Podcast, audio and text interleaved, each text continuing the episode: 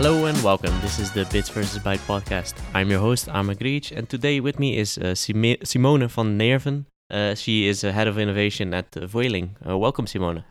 Welcome. Good to be here. Uh, no problem. And uh, of course, uh, I would like to start off with uh, a little bit about yourself. So could you uh, tell a little bit about yourself and also how you got started at uh, at Vueling? Yeah, well, that's an interesting story. So for me, uh, back in the days, I studied mathematics. Uh, though I was in doubt whether to to to study psychology or mathematics, uh, I turned up to uh, to go for the big uh, adventure or challenge, uh, and it has always helped me in in my career because uh, with mathematics you learn not to be afraid of big complex uh, things, and there's always a solution. And it might not be the first thing you figure out, uh, and you have to be very persistent. Uh, But you can always uh, you can always find uh, your way there. Um, so after university, I uh, joined another company, um, which was the D- Dutch Royal Post. Stayed there for not too long, and then I switched to K L M, which is the Royal Dutch uh, airline.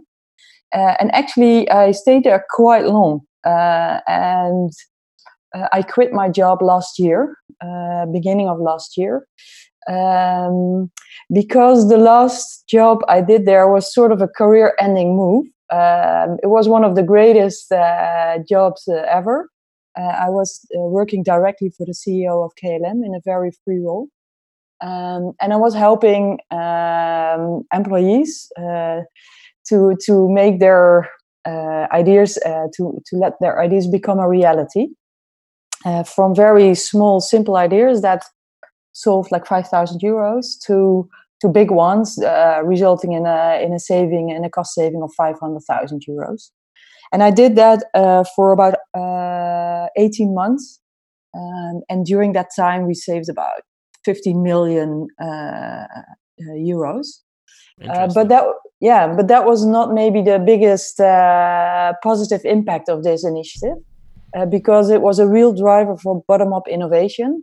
Um, and together with that, and I'm a strong believer in that, you, uh, we saw that the, empl- uh, the engagement of employees uh, really, uh, really improved as well. Mm-hmm. So, uh, so I did that. Um, the board absolutely loved it. The employees loved it. Uh, but I bumped in a lot of uh, resistance in middle management. Um, so last year, beginning of last year, I was... Uh, um, How do you say it? Approached by Vueling. Uh, Vueling is the Spanish uh, budget airline, and they asked me to become their head of uh, innovation over there. Mm-hmm. Um, it was uh, it was not an easy decision to leave K L M after uh, so many years over there, um, but it was time for, for something new, uh, and I needed to learn something new, and uh, not only professionally but also personally. Yeah. So uh, I I decided to dive into the Spanish adventure. Yeah, yeah, yeah because you're based in uh, Barcelona right now, right? Uh, yes and no. Uh, I I, I uh, am based in Barcelona, but also in Amsterdam. So okay. When I learned a lot at K L M, and also one of the things that I learned is that I'm a quite of a free soul. Uh, so when I was in uh, where I was talking to Vueling, I said, I, I want to come over, but I don't want to have a permanent contract. Yeah. So I will find my own company, and you can uh, you can hire me like in a sort of freelance construction. Yeah, exactly. Um, well, they were not that much of a fan of it, uh, but uh, in the end, they said okay. So my company is still based in Holland, which means for tax purposes, I cannot be in Spain for more than one hundred eighty days a year. Yeah. But the good part is when you work on innovation, it's um, it's not only working on stuff of today, but also thinking about the further future. And when you are um, all days and every time, uh, well, uh, uh, all of your time within the context of the company, it is pretty hard to think uh, big and uh, and be very open-minded. Yeah, and, and to think a little bit crazy. So for me, distance, and then it's it's like, how do you say it, literally uh, being on distance helps a lot in that part of my uh, job.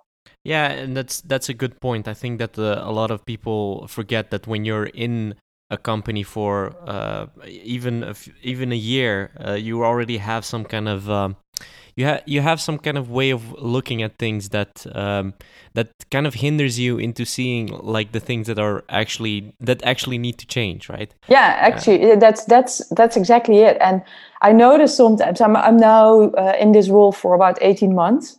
And sometimes I notice and I say to my team, oh, that's not possible because I'm like, no, I, I should not be the one saying that kind of stuff. Yeah. Everything should be possible.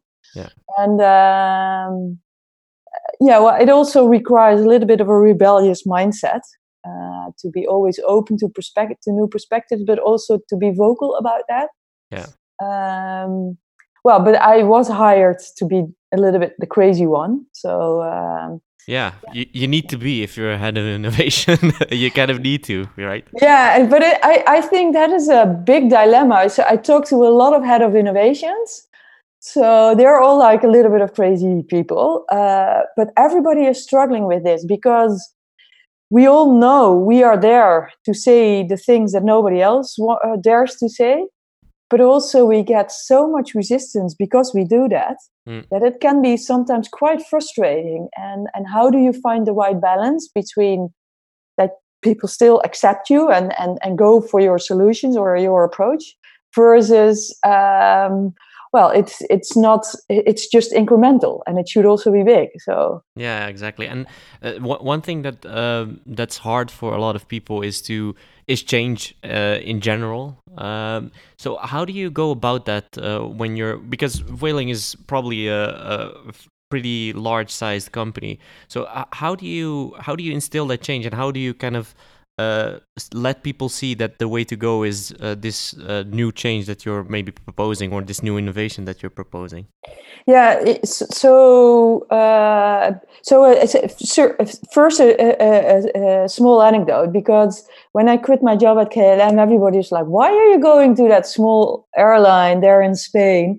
And uh, well, actually, the number of passengers that Vueling has is the same as K L M, so it's it's not a small one. Um, yeah, so but we have less employees uh, because we outsource uh, way much more than like the legacy carriers. Yeah. Uh, the way I I try to involve people in change, I do that in different ways. Uh, so the first thing is I have put human-centered design in the heart of my innovation strategy. And, and human-centered design is, is strongly correlated with design thinking uh, method, methodology. Um, so within that methodology, you have a lot of tools where you uh, collaborate uh, with your colleagues. So uh, we facilitate a lot of workshops and sessions where we tackle problems uh, together with our colleagues. And it's a, it's for me, I've always seen that this is a great way to involve people in the business um, and to get engage them and get them along, uh, well, the journey to the future. Uh, on the other hand, I have uh, introduced um, the three horizons, and it's a McKinsey model, but the, I think the McKinsey model is pretty theoretical, so I, I made it quite practical. Uh, so if, if I talk about the three horizons, so the first horizon is like the here and now, what happens in, in zero to two years. Is where I keep my feet on the ground. Uh, and then horizon two is what happens in, in two to five years. And horizon three is where, well, more like the crazy stuff happens, right? Where we have our head in the in the clouds and what happens in, in, in ten years from now. Mm-hmm. So how I apply uh, how I apply this is, for instance, for horizon two, we with service design, we create visions. How, we do research and then we say, hey, how, how do we think that the future will look like?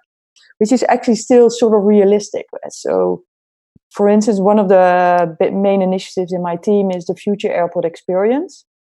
So we have created a, a three-minute uh, animation of how we look at the, the future uh, airport experience. Um, and it has uh, a lot of new technology elements uh, in it. Mm-hmm. So we show this to our colleagues and we say, well, we think that it's uh, going there. Um, and this is why we are testing certain technologies or certain solutions uh, today. Uh, and by the way, the things we are working on today are also solving some of your problems. So a very specific uh, example is uh, we we are testing facial recognition for boarding, uh, which is a new technology. Uh, but the boarding problem is a big issue of today. Yep. So my colleagues in ground operations, they see, hey, we see that facial recognition is can can help to solve problems of today, and we also see how it is a, a part of the of the of the future and how it is put in the perspective of that. Mm. So, so this was an approach. I had no clue if it was working, but it turns out to work pretty well. Uh, yeah, yeah, that makes that makes sense. I mean, um, when I think about it, uh, a lot of ideas that, uh, for example, I propose when when we're doing uh, when we're doing stuff on our end. Um, a lot of stuff that, that gets proposed is um, is visual because uh, people can listen to you like ramble about, okay, we need to do these kinds of things. We need to have facial recognition. They'll all be like, yeah, yeah, that's yeah. probably going to work. But uh, when they actually can see something like, as you said, some kind of animation or whatever, uh, it gets a little bit um, it lets a, it gets a little bit more real to them. Uh, and I think yeah, that that's the thing. Exactly that, and and it is especially important if you work in a a company. So uh, where uh, I think. The four and a half thousand employees we have, it's we have about sixty to eighty different nationalities working. Mm. So uh, I also have some different nationalities in my team. And you already get miscommunication just because you have a different mother language. Yeah. And yeah. visualization helps in, uh, well, incredible, incredible, uh, incredibly yeah. uh, in these kind of things. And, and what also happened is it, it was actually quite funny because Uh, the the future airport experience was one topic they already had been working on a little bit before I uh, became the head of innovation, and a lot of people had different views on that. So we started to build our or create our own first vision, and once we had that and we showed it to people, we got discussions like, "No, but I don't think we will have our own cars," for instance. And I said, "No, well, okay, it's good to know, but finally we had the right discussions about this topic instead mm. of like." Uh, Uh, several initiatives all over the place, and nobody understood the well the context or the, the relationship between these initiatives. Yeah, exactly. So yeah. what's what's interesting to me about the the kind of uh, airliners and stuff like that is that uh, it, it kind of seems to me that the, doing innovation within this kind of sector is hard, just because there are a lot of like rules and regulations and stuff like that. So how do you how does that work for, for you? Because I can imagine that that sometimes hinders some things that you would really like to implement.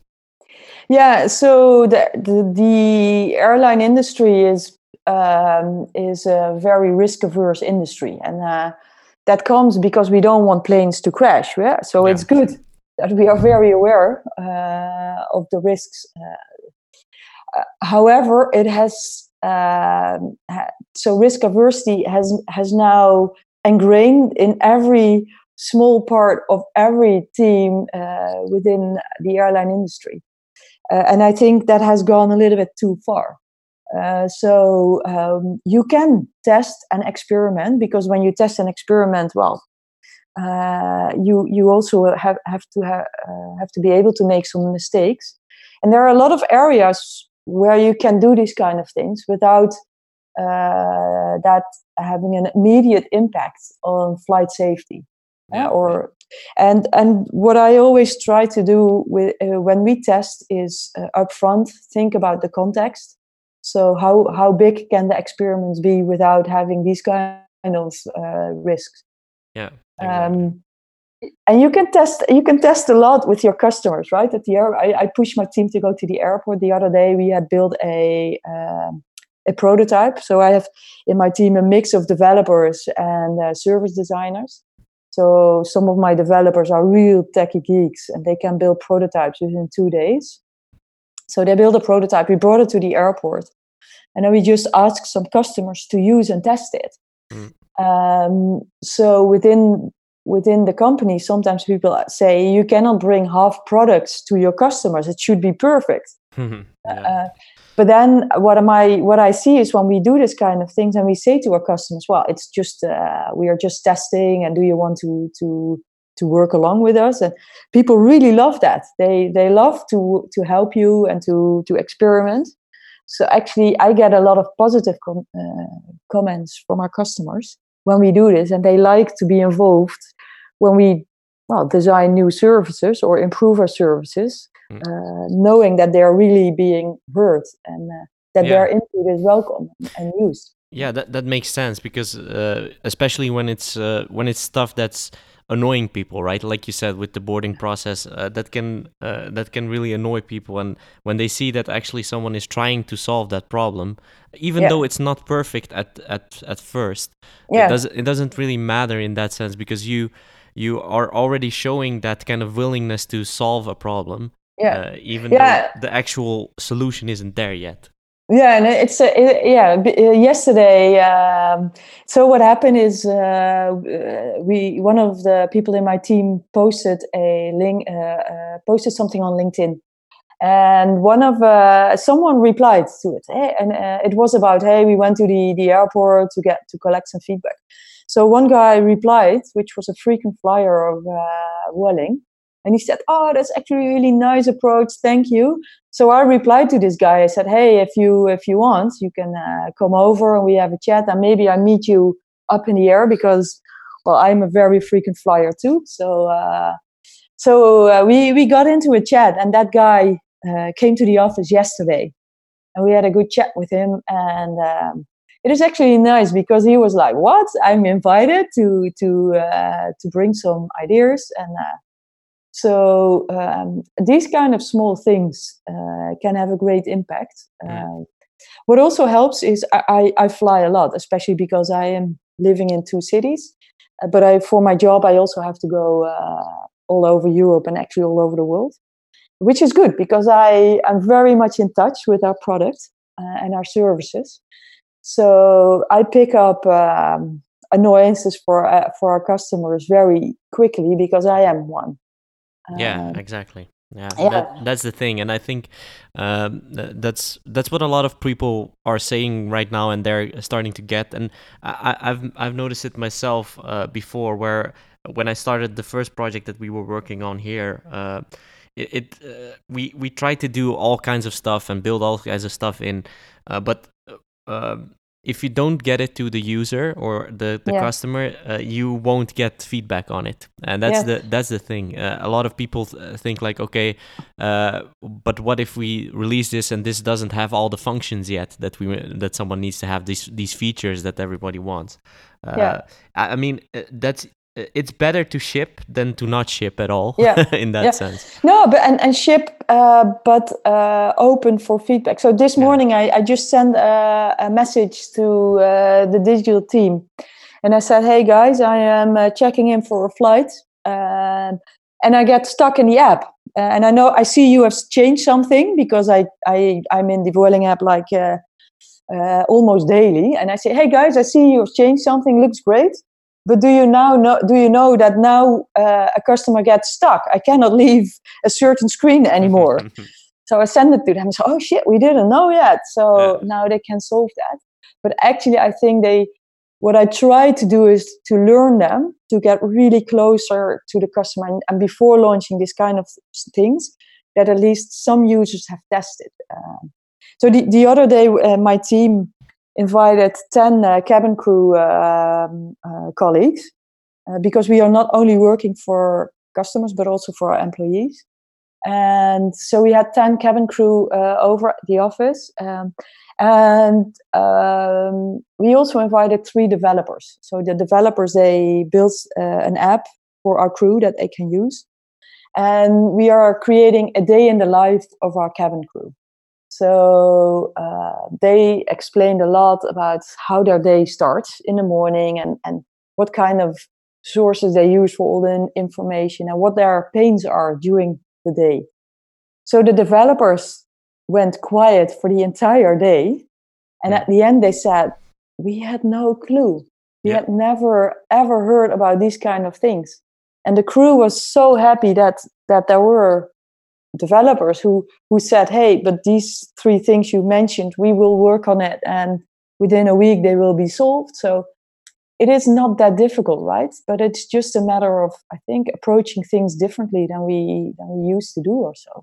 Yeah, and th- th- yeah. that's interesting because that that a lot of people talk about like the, the customer journey and how everybody goes through the uh, how a customer goes through the journey of doing a business with you. Yeah. Uh, but a lot of people also forget they're also employees that also have ca- kind of a journey themselves. Yeah. Uh, and that and that is something that we kind of maybe sometimes lose out of sight, uh, although that impacts the customer journey heavily in that sense. Yeah, exactly. They are our touch points to yeah. our customers. So yeah. yeah, and what I also notice is that a lot of companies say, yeah, we are so employee focused, or we have we are really customer centric. Mm. But I, I, I see that as a lot of words. Um, for me, by putting human-centered design in the heart of my innovation strategy, I am actually doing this. So I'm not talking about it, but we are doing uh, uh, this. So. Yeah. I push my team to be at the airport, but not only the airport. I also want them to go to re- train stations and just uh, to spaces where a lot of people are, uh, and just to learn, learn about human behavior, to see what, well, sometimes you can learn a lot from other environments, what they do well, and we can just steal those ideas and yeah. implement it in our own environment. Yeah, yeah and that, that makes sense. The, the, the, Uh, but the way you get that input for the innovations that you need to create uh, comes from a different source than just yourself, right? Uh, yeah. So how do you how do you uh, how do you collect that at the moment? So is that also something uh, that you you've mentioned the bottom up kind of in- innovation that you did before? Yeah. Uh, it, uh, how, can you explain a little bit about what you, what that means to you?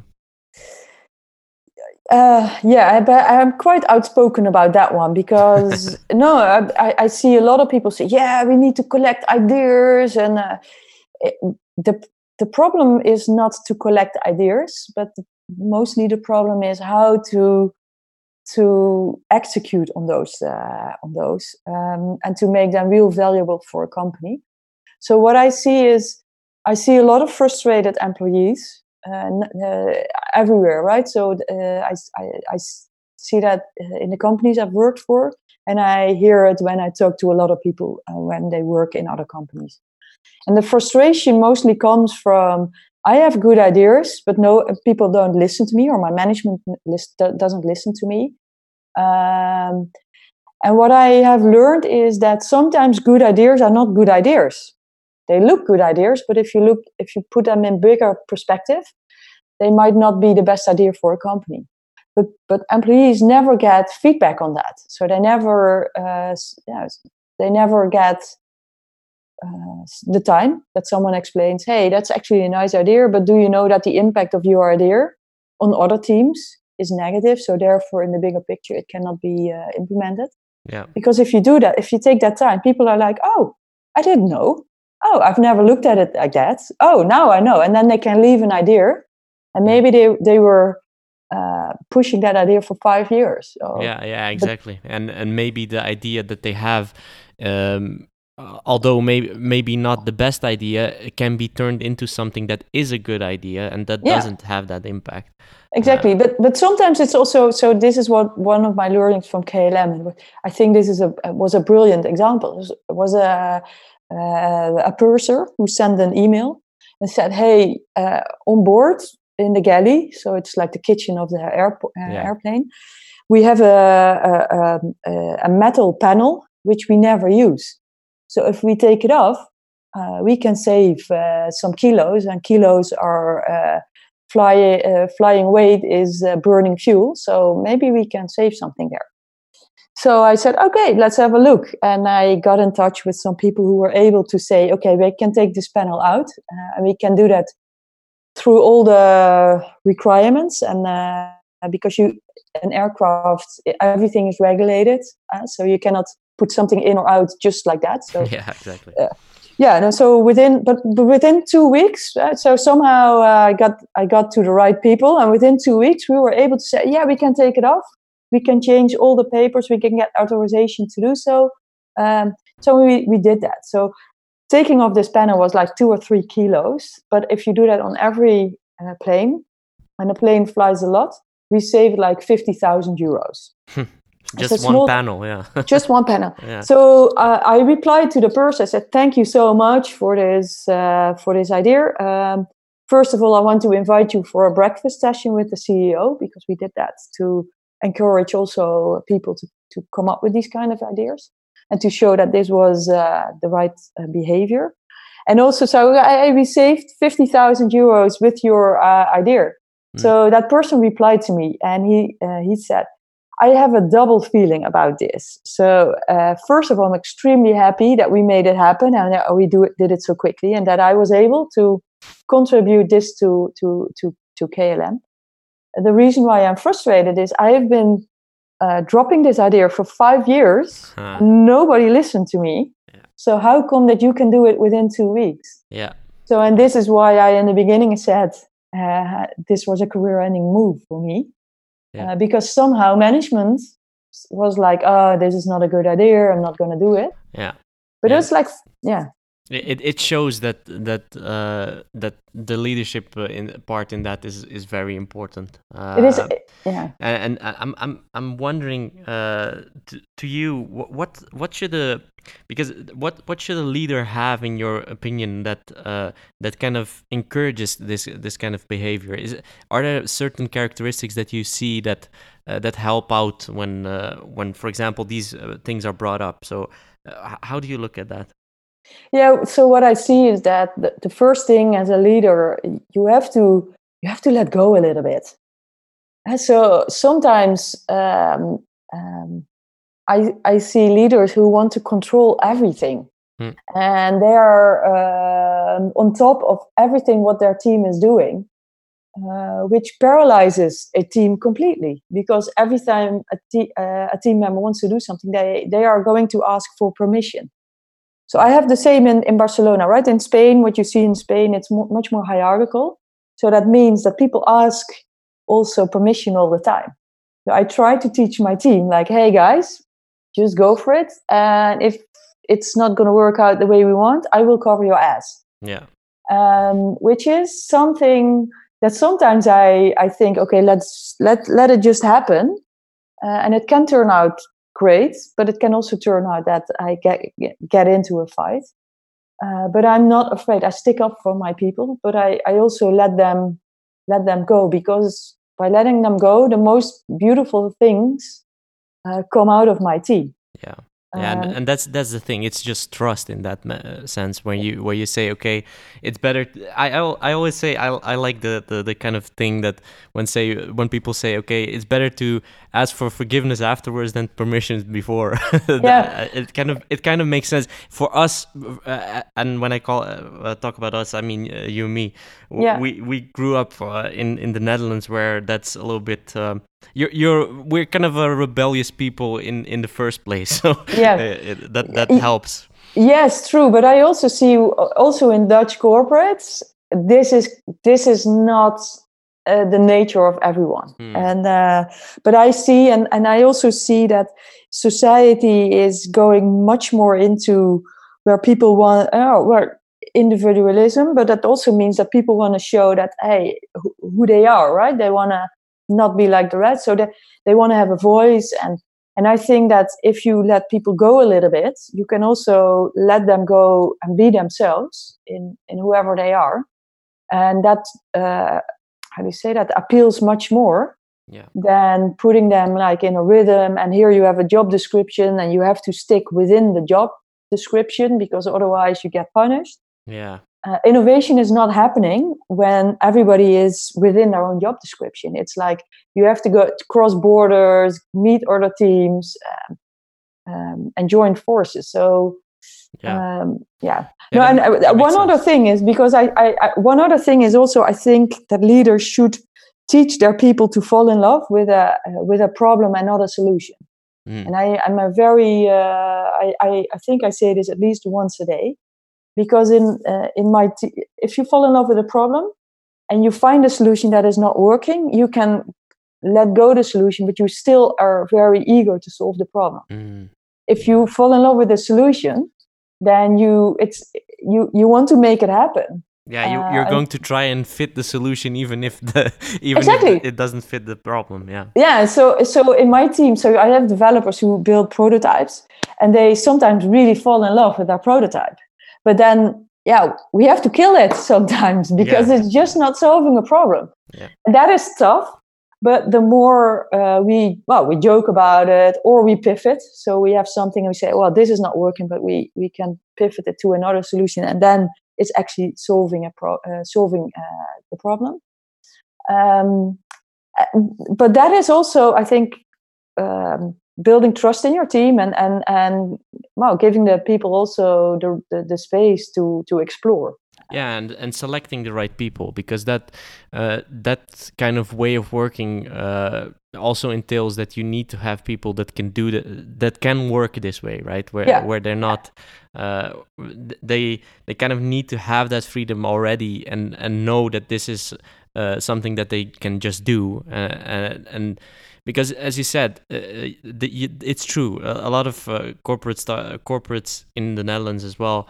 Uh, y- you see that that over time it uh, it kind of disappears, right? It kind of disappears that kind of mentality of just let's just do it and see if if it works. Uh, yeah. And and now they are uh, all kind of uh, they're they're they're starting to get it, and then they are starting up.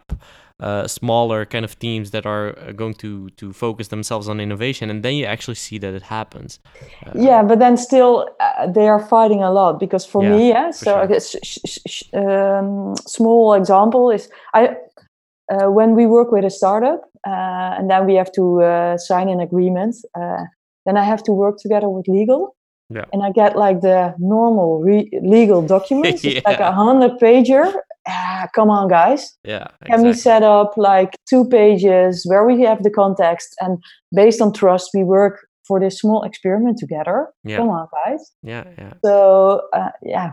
Yeah, it, it, I, I get that, because uh, from a legal perspective, they also also want to cover all bases and see, okay, uh, they, they kind of do it like they're doing it with an, exactly. just a normal supplier anywhere, right? Yeah, but but the same with purchasing, right? So the other day, I, I had to deal with the purchasing department where we where we said, hey, we want to upload this uh, supplier uh, in, in our system because we have to pay them a little bit for this uh, experiment. Yeah. And then they said, but hey, if we need to tender first before we pick who we want to work with, and then, but I said, but this is a service that doesn't exist yet. That's yeah, actually exactly. what we're trying. Yeah. So it so completely not matches. Yeah, exactly. And what I would like is that people understand, okay, this is a team that works differently. Um, let's find solutions together, because I totally respect their worlds, right? So mm. I know there should be rules and regulation, because it's, otherwise it will be total anarchy. Yeah. But also they should also respect my role, uh, and then it's not always fighting. But okay, uh, we are in different worlds, but how can we bring them a little bit together? Yeah. So it works for both sides, and I I, I think that is not happening a lot right now. Yeah, that makes sense. Yeah. yeah, yeah, I've I've seen it in tenders as well, where uh, where we're getting all these kinds of questions that uh, I'm like, okay, but we're not a business critical application for you. So yeah, if, exactly. If, yeah. If, if this doesn't work, it's uh, I'm talking about customer surveys, for example. If this doesn't work, of course it's important, but it's not something that your business will fail on if it doesn't work. Uh, but you're still asking all kinds of stuff, yeah. like uh, having. Uh, all kinds of failovers, disaster recovery, and uh, everything like that. I mean, that, that stuff is all important, but it's uh, yeah. it's less applicable to our situation. That's exactly. Yeah, exactly. Yeah. So uh, w- one thing uh, that I wanted to touch on is uh, kind of a hot topic uh, lately, uh, and also something that uh, I-, I haven't talked about on my podcast yet, but I, I would like to talk about with you. Uh, so it it's women in tech. Uh, so. Uh, you you're in a position uh, where uh, I think you can uh, can speak to this uh, very well. Um, so, w- what is your view on that? Because uh, there are a lot of people saying, "Okay, we need more women in tech and stuff like that." H- how okay. do you look at that? Yeah. So, um, I I there is so much to do about this topic and about diversity and everything. So for me, it's it's not only about women, but it's like having a little bit more uh, diverse teams, mm. which means diversity in in in how people look at the world, in age, in um, uh, nationalities. Um, so for me, uh, it's not only about uh, women. Yeah. Um, but being a, a woman in this position is is I uh, what I feel is I at this moment I make. Complete use of, of that it's such a hype.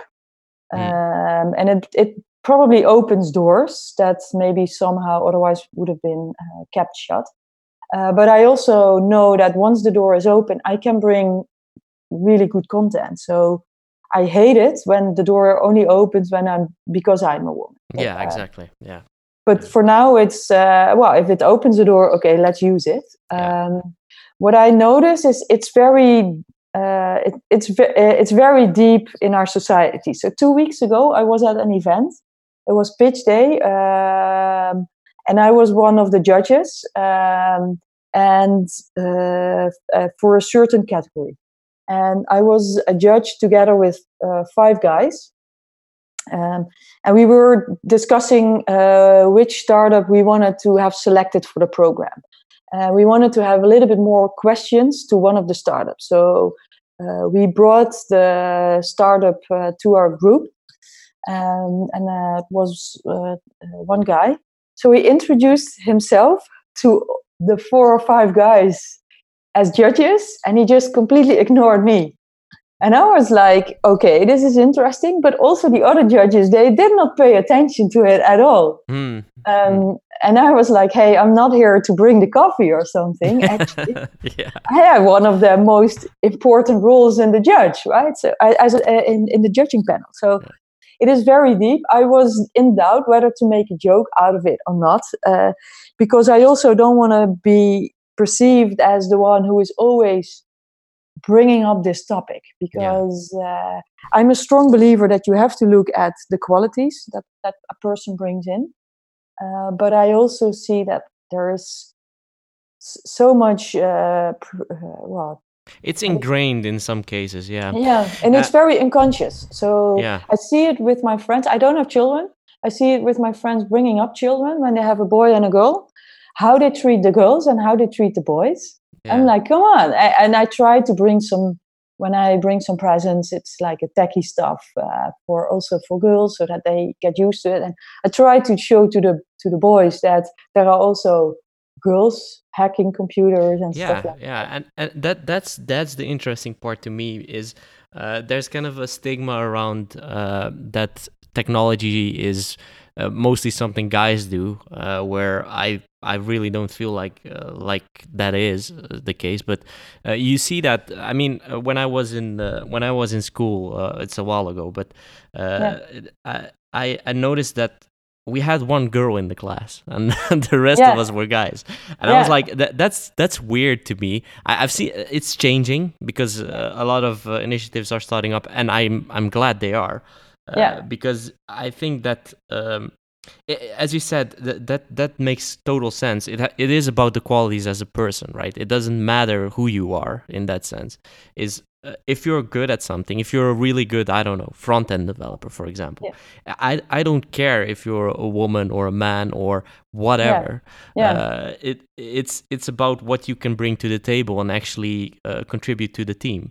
So, yeah, but what I also see is that you need to have a chance to to get yeah, at the table, for sure. and and yeah. there is a well, it it is unconscious uh, uh, biased. Mm. Um, Yeah, so that is what I see. What I try to do is to be uh, like a, an example yeah. for others. And uh, I pitch a lot and I get a lot of positive responses uh, uh, that um, because I always show also some hardcore technology stuff. And uh, and I tell that I'm a mathematician, so mm. they can they cannot bullshit me with A I. Uh, I know a little bit about that. So people get uh, really startled when I ask three questions and they're like, oh, shit, she knows what she's talking about.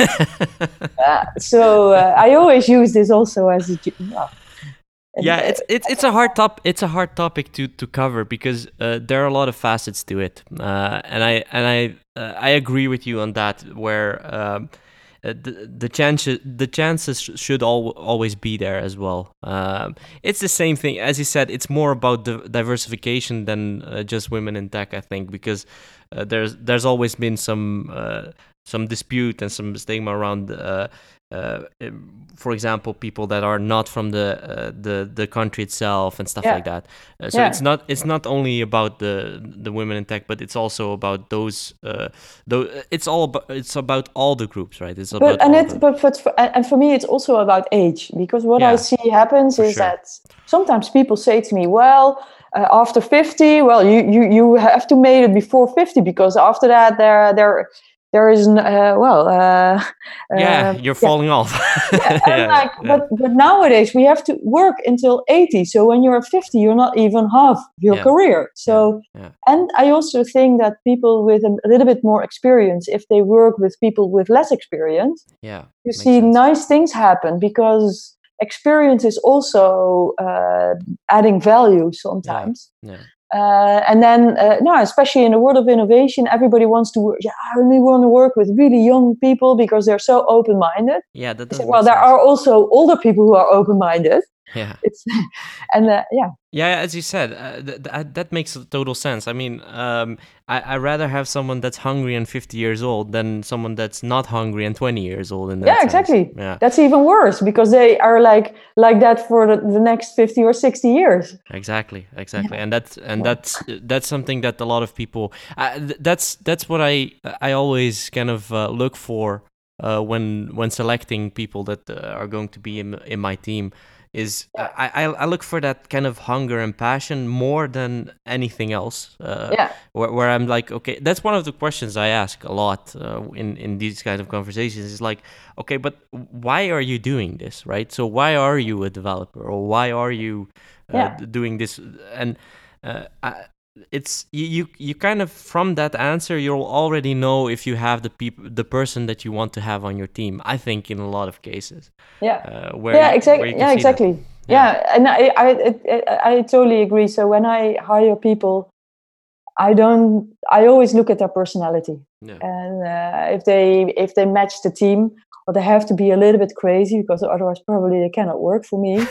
um, no, but I think you also should be able to make fun and uh, have uh, it's hard work, uh, but also celebrate when we have success, and sure. yeah. uh, and, and and think out uh, think outside the box, but uh, and always try to create win-win. Yeah, because I don't like egos. Um, I think people should be humble. Um, yeah.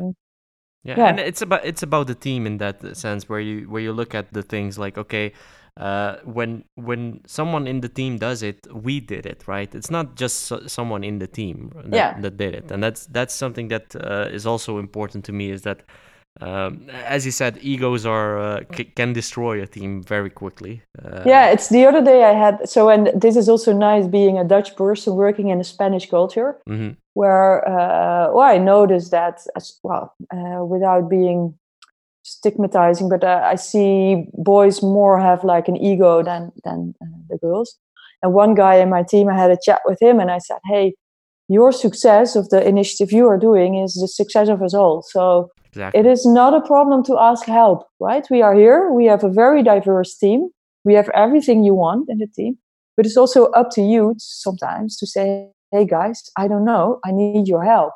Yeah. Because the others are very eager to help you, but they, yeah, uh, you have to open up. Yeah. Uh, and um, so uh, I try to to create an environment in my team where there's trust, so that people are like maybe who are not used to ask for help. Uh, That they are also starting to do that. Yeah, so, uh, yeah, and that uh, it, the the cultures are changing in that sense a lot, because uh, I I listened to a podcast a while ago uh, where they were also mentioning this, like uh, we we need to w- when you want to be creative, you can't have that kind of. Uh, You can't have that kind of hierarchical structure and uh, and permission and all these kinds of things. Where uh, when you want to be creative, right? Yeah. When you want to have a factory worker, that's fine, yeah. right? Where where yeah. they just uh, are on the line and uh, they need to do this and this and this and this, and it, the outcome will always be the same. Yeah. It's different in creative jobs. So yeah, so so we we talked a little bit about leadership. So what I think what a leader should do is create the right context. Exactly. So and I think context also means that employees know. Well, this is like, these are sort of the boundaries. When you go out there, uh, you get, well, that, that might uh, bring some problems for the company or, mm. but, but within this area, you can do whatever you want. Yeah. Now, I'm a strong believer in that. And if people know these boundaries, they also will come to me. So for me, that they will come to me and say, hey, I have a new idea, but it's outside the boundary. So it can be a bit tricky. What are we going to do? And then you have a really good discussion about that, instead of that people don't even think about it. Yeah, so, exactly. Where they, where they just see the wall and that's it, right? Yeah, and, and, and then they see probably the wall smaller than you see it. So then they even are uh, limiting themselves even more. Yeah. And I just want to have the conversation, okay, that they are thinking about, hey, this could all be possible, and knowing, well, this is, I can just push for this, and this I need to... Uh, Well, to have a chat about. So. Yeah, yeah. So um, I, I want to ask you two more questions. Uh, so uh, one of them is a little bit about the, the future of of this kind of industry that you're in right now. Um, so where where do you see where do you see that going? So where do you see the what are the, kind of the th- key things that you think are going to change in this kind of uh, airline industry? Yeah, well, I think. Uh... One of the things that's not going to change, but it's, I think it's already changing, has to do with the environment. Mm-hmm. So we all know that flying is not that good for the environment.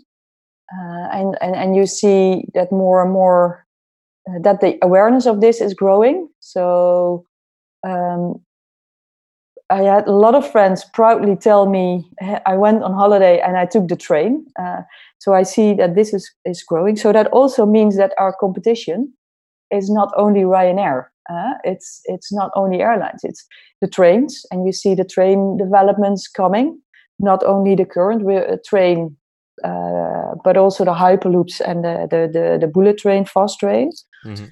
So I, I especially in Europe, uh, and and then for a company as Vueling, we have uh, almost only European flights. So th- this is something we should be really aware of. Uh, and then, then you have the electrical cars coming up, the self-driving cars. So, so maybe it's even nicer for me to take a car like that, picking me up in front of my office or house and bringing me to another city, maybe Valencia, whatever, dropping me off. And in the meantime, I've been able to work, or I don't know. Exactly. Yeah. And, yeah. And I, but I, and another development that I also see is that virtual reality is becoming better and better by the day. So if I look at what happens in Venice right now, it's actually quite painful to see so many t- tourists actually destroying that city. Mm-hmm. But maybe in the future, you you go to Venice, but virtually, right? And maybe this is when it gets so real uh, that people are like, hey, I want to visit that place, but I don't want to actually bother bother to to fly there. Actually go there, yeah. Yeah, uh, because of also because of the impact of it. Nah. So I, I also see this kind of area. Yeah, yeah, that, that's interesting to see. Uh, to see that from that would be interesting to see from an airliner's perspective, because they basically uh, bring you from A to B very quickly. Uh, but if you don't even have to go, uh, yeah. if you can give that experience, yeah, the, it it will be a little bit hard to take Instagram pictures in virtual reality. But yeah. uh, th- oh, who knows?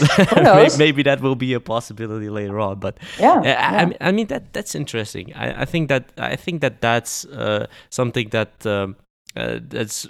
Of course, yeah. for everybody would be better if we could do that somehow. So. Well, so the other day on, on LinkedIn, I saw um, a development where you have a hologram, mm-hmm. but like a real real time hologram, so that uh, that someone was in the room and uh, a couple of meters away there was a hologram of that person, and all the movements that he made, the hologram made too.